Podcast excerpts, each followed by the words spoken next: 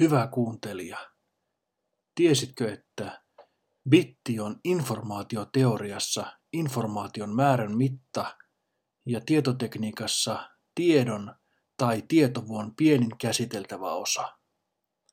Bitti on siis tiedon määrän perusyksikkö. Ja kuuntelet nyt Bittilaaksoa, podcastia, jossa käsitellään kaikkea tietoa mikä liittyy bitteihin.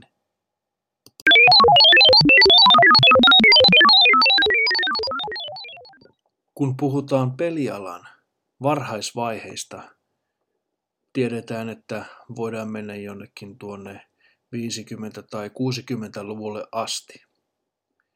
Mutta entä suomalaisen pelialan varhaisvaiheet? Milloin täällä kaikki alkoi?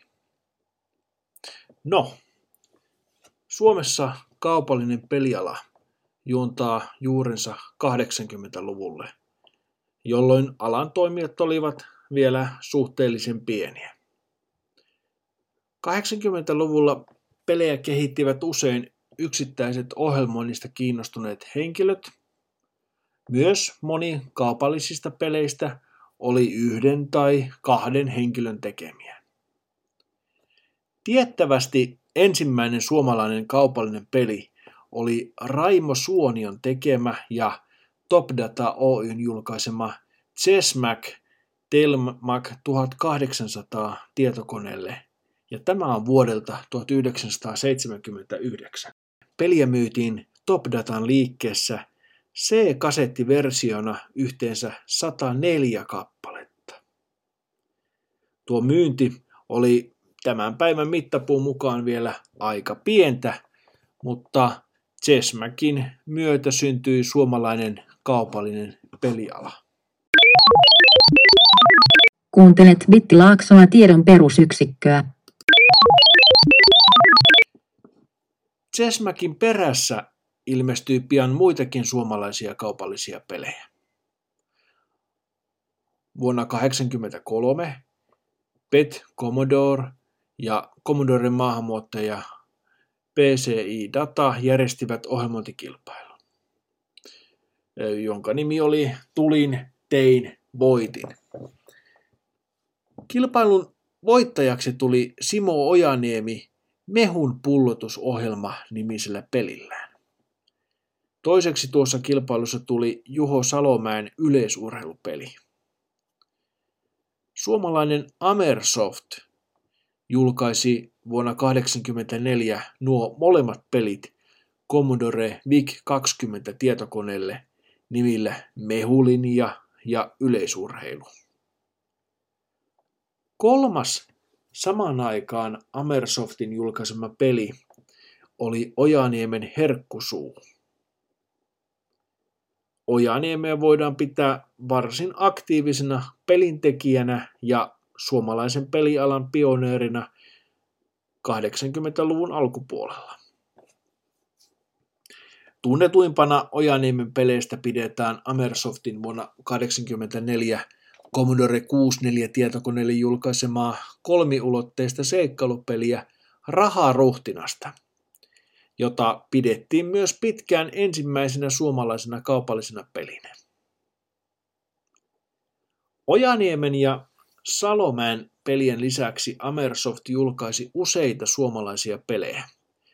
Vuosina 84, 87 tuona välisenä aikana, mutta kaupallinen menestys jäi noissa peleissä vaatimattomaksi.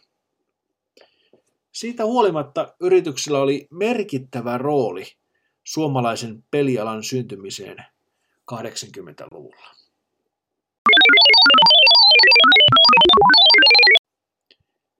Varhaisia pelejä julkaistiin Suomessa Commodoren kotitietokoneiden lisäksi Sinclair ZX Spectrumille, MSXlle sekä Spectravideon kotitietokoneille.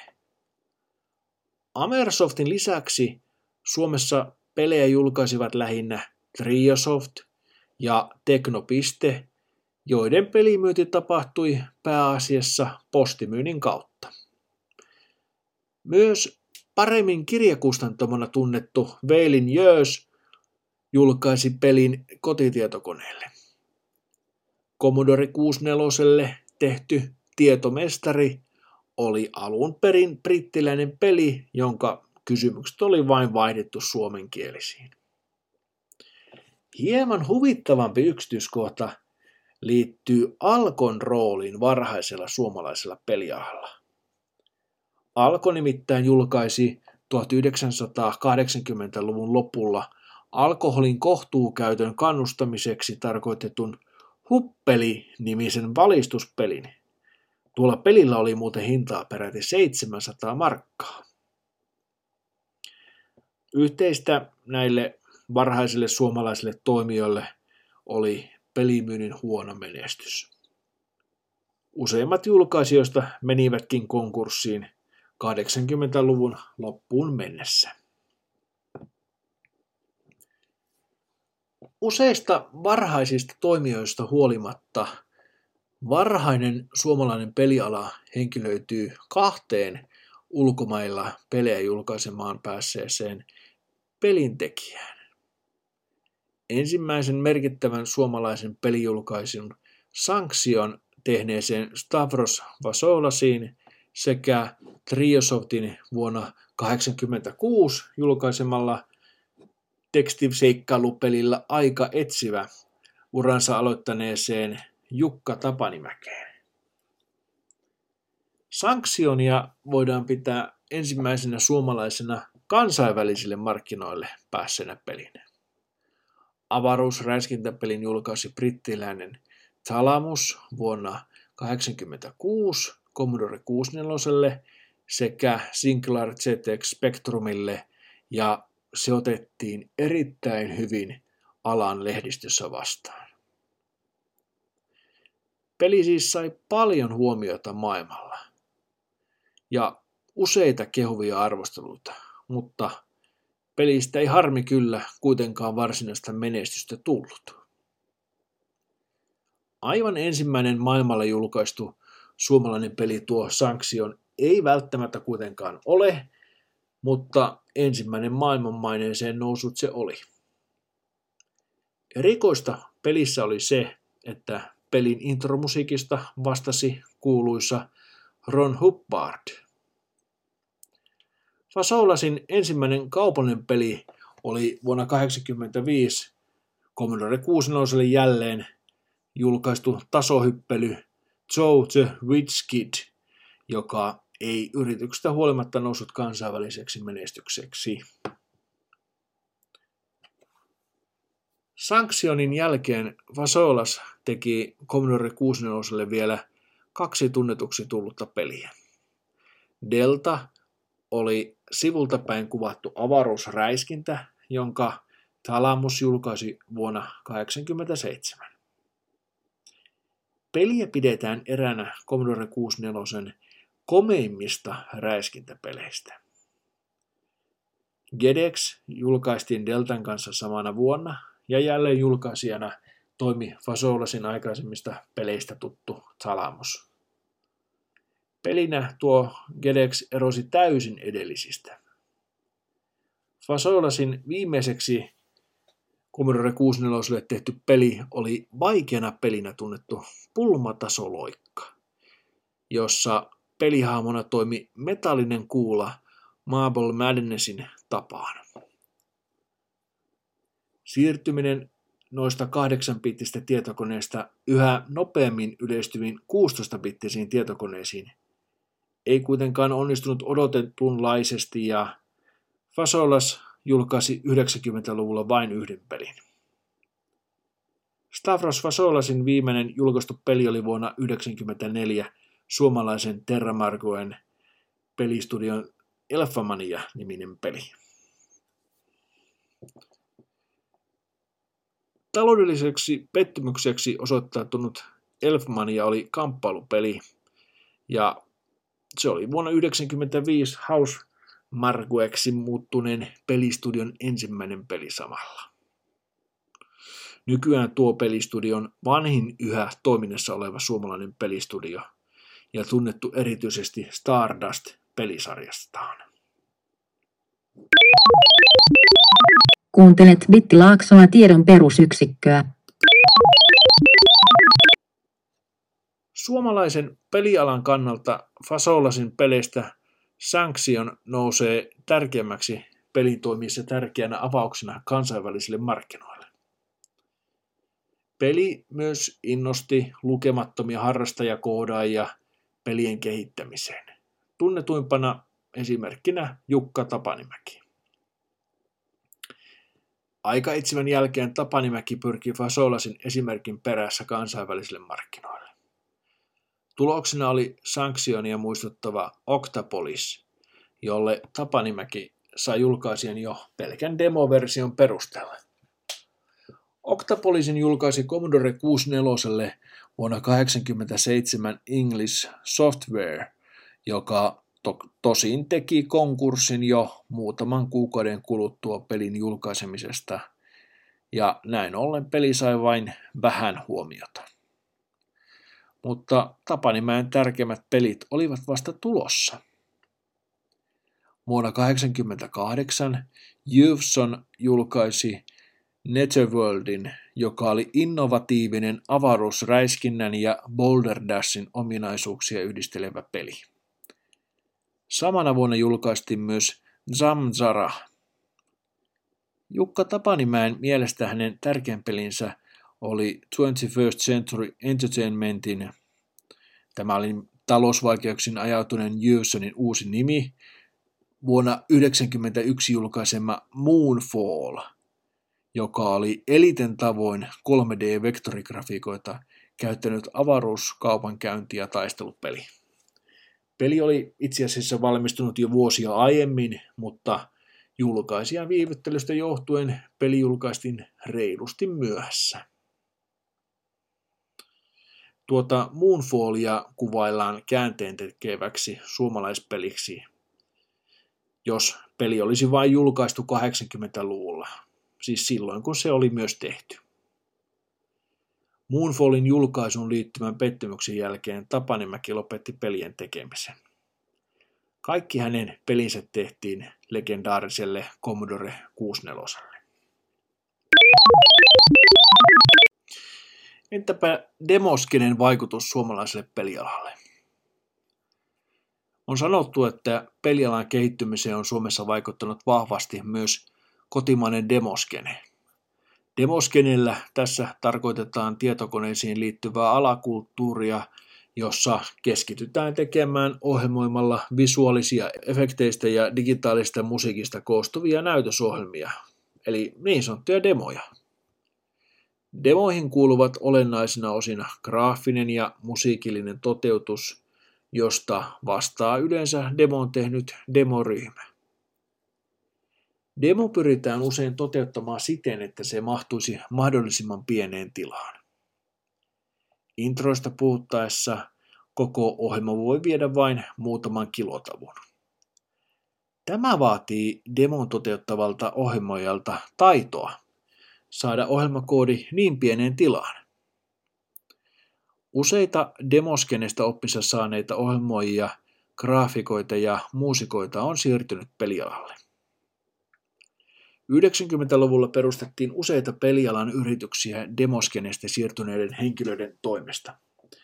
Näistä nimekkäimpiä ovat edelleen toimivat kuuluisista Supreme Snowboardin ja Super Stardust-peleistään tunnettu Housemarque, Max Payne-pelisarista ja Quantum Breaker-peleistä tunnettu Remedy sekä ajopeleistään muun muassa Flatout-pelisarja kuuluisaksi tullut Bugbear.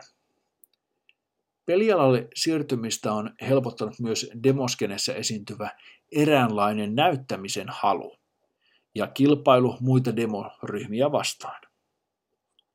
Alan suurimman tapahtuman Assemblin yhteydessä järjestettävien kilpailujen pohjalta syntyy myös Rovio, joka on todennäköisesti myös kuuluisin suomalaista pelitaloista.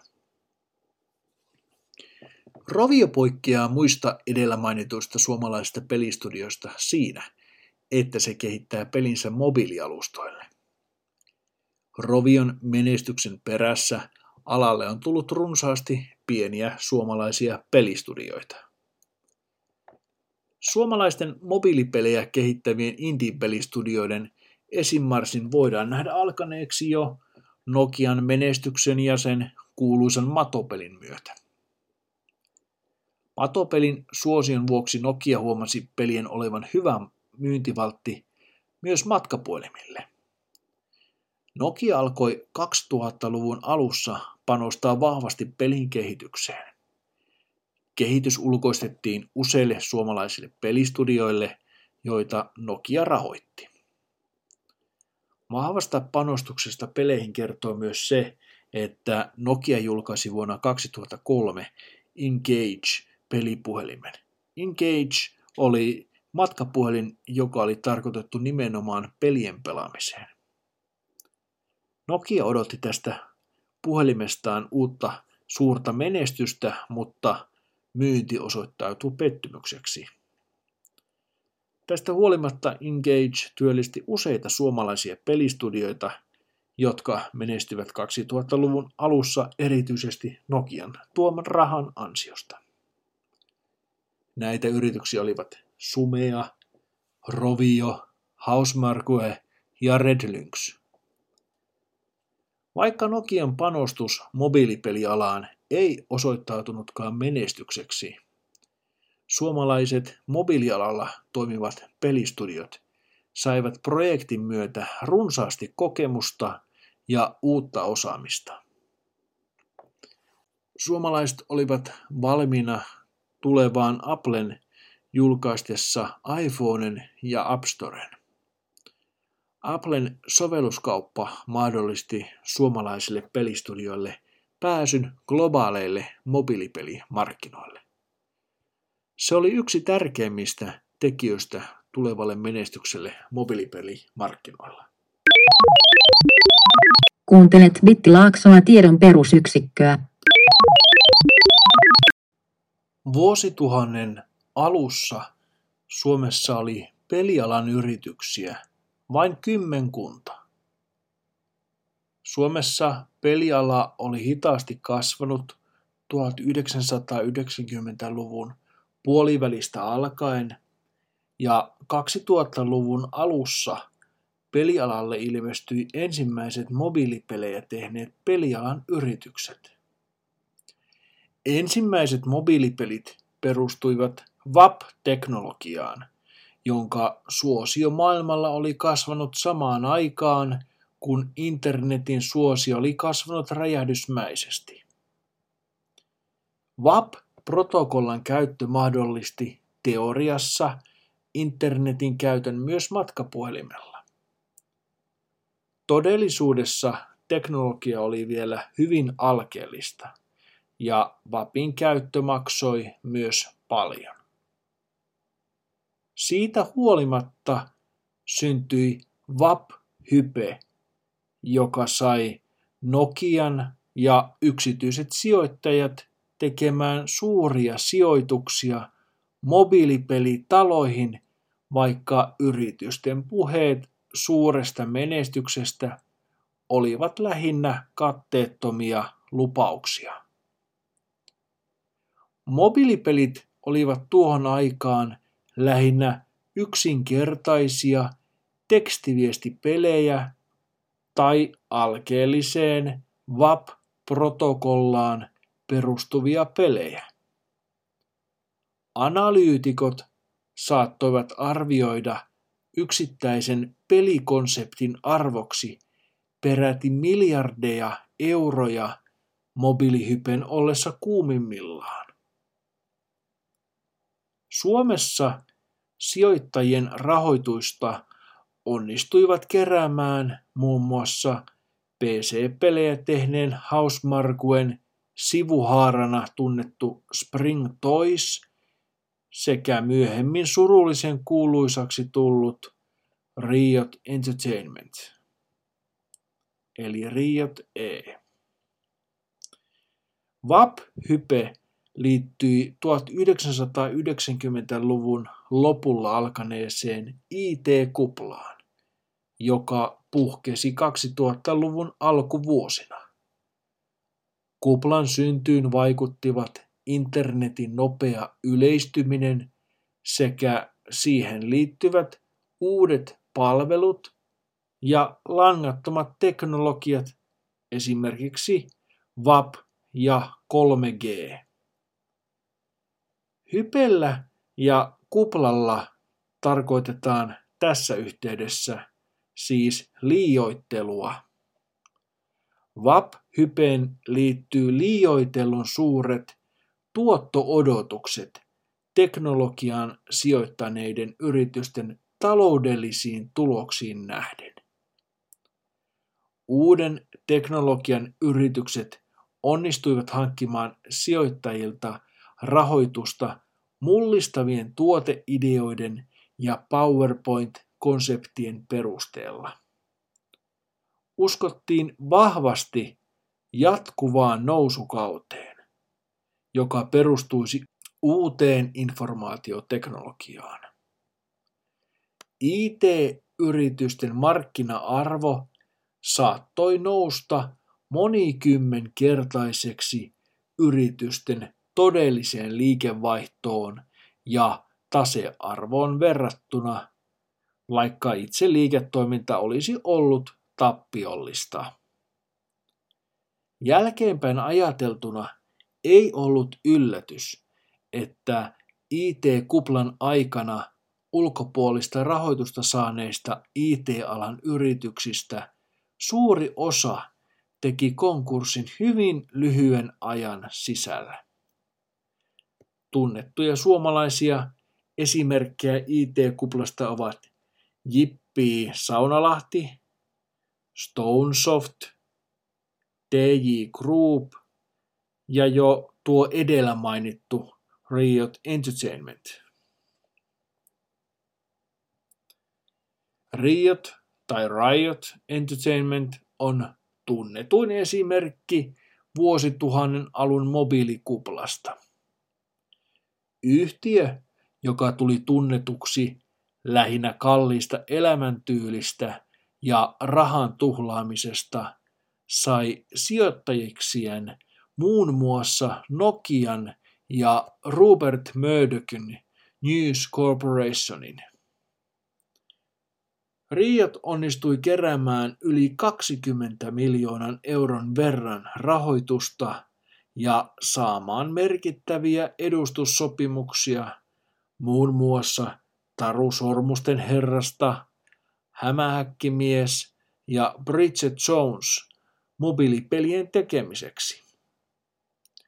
Rahoituksen turvin Riot avasi toimiston jokaiselle mantereelle ja palkkasi sadan työntekijän henkilöstön, joista monikaan ei juurikaan tiennyt pelien tekemisestä. Yrityksen henkilöstössä oli myös oikeaa osaamista, mutta aikakauden alkeellisen teknologian takia Riotin pelit olivat lähinnä kömpelöitä tekstiviestiä ja WAP-pelejä. Ongelmia tuotti myös matkapuhelinvalmistajien keskenään epäsopivat mobiilialustat. Useimpia pelejä ei edes kehitetty valmiiksi tuotteeksi asti. Riotin markkinointi onnistui luomaan yrityksen ympärille hypeä, joka lopulta paljastui tyhjäksi kuplaksi. Silti Riot oli lähes onnistua, sillä juuri ennen vuoden 2002 konkurssia yhtiö oli tekemässä isometristä seikkailupeliä Taru Sormusten herrasta lisenssillä, josta olisi saattanut tulla yritykselle suuri menestys. Toisaalta on muistettava, että tuohon aikaan ei matkapuhelimissa ollut käytössä edes Java-teknologiaa, joten on varsin epävarmaa, kuinka peli olisi menestynyt ja mille mobiilialustalle se olisi lopulta päätynyt. Riot ehti kääntää kurssin voitolliseksi, mutta vasta hetkeä ennen konkurssia, jolloin se oli liian myöhäistä. Riot Entertainment toimii opetuksena tuleville mobiilipeliyrityksille. Kaikki rahoitus kannattaa käyttää pelikehitykseen. Riotin jälkeen kesti vuosia ennen kuin suomalainen peliala löysi aidon menestyksen. Onneksi kuitenkin näitä menestystarinoita alkoi syntymään. Esimerkiksi Rovio, Supercell ja Fingersoft ovat omilla peleillään onnistuneet osoittamaan sen, että myös Suomesta voi löytyä todellisia menestystarinoita.